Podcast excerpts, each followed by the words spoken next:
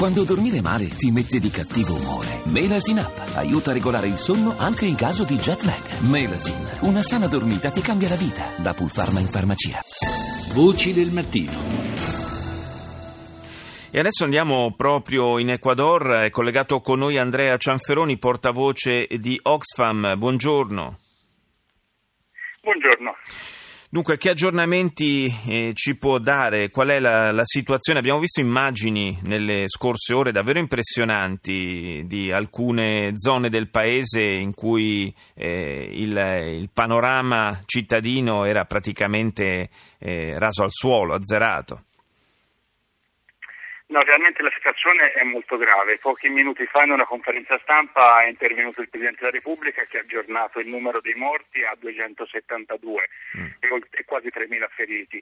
Però ha anche detto che purtroppo questo numero sarà destinato a aumentare anche di molto perché purtroppo, come avete visto, avete, come avete visto nell'immagine, ci sono delle città che sono state realmente, che si sono trasformate veramente in macerie eh, esistono difficoltà in raggiungere queste zone perché sono state colpite le strade, per cui è difficile anche raggiungere certe zone. Gli, gli, appoggi dell'esercito che si sta mobilizzando, pompieri, militari e polizia, si concentra principalmente nelle città più grandi, nelle, zone, nelle città più grandi e nelle zone colpite, mentre nelle zone rurali ancora eh, fatto gli aiuti no, non sono arrivati e è tutto nelle mani dei volontari delle persone che stanno cercando di aiutare come possono.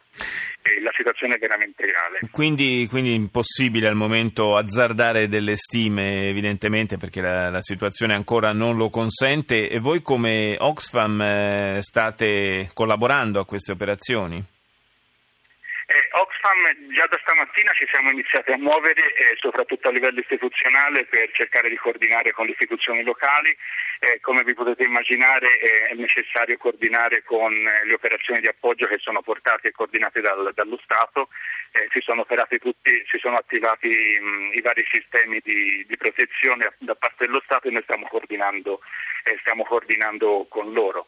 Eh, da oggi Oxfam ha anche attivato una campagna di raccolta fondi che potete trovare sulla pagina dell'organizzazione oxfamitalia.org e da domani raggiungeremo le zone colpite.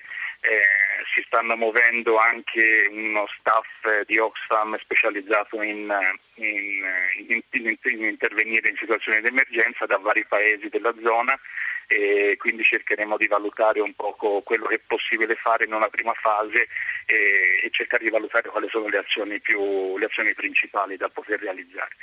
E, ehm, è abbastanza complicato in questo momento realmente perché è abbastanza complicato, esiste un po' di confusione come sempre nelle prime, nelle prime, ore, nelle prime, nelle prime ore, sono passate poco più di 24 ore, eh, il terremoto si è verificato quasi di notte per cui tutte le prime ore diciamo, si sono perse, non è, non, è, non, è, non è stato possibile fare molto e da oggi però ci siamo attivati e speriamo che da domani eh, in loco già nelle zone colpite sia possibile un po' capire soprattutto cosa è necessario fare nelle differenti zone, anche perché purtroppo la zona è molto ampia, sono, ci sono sei province in stato di emergenza, è una zona molto ampia e quindi è anche difficile valutare dove e come intervenire.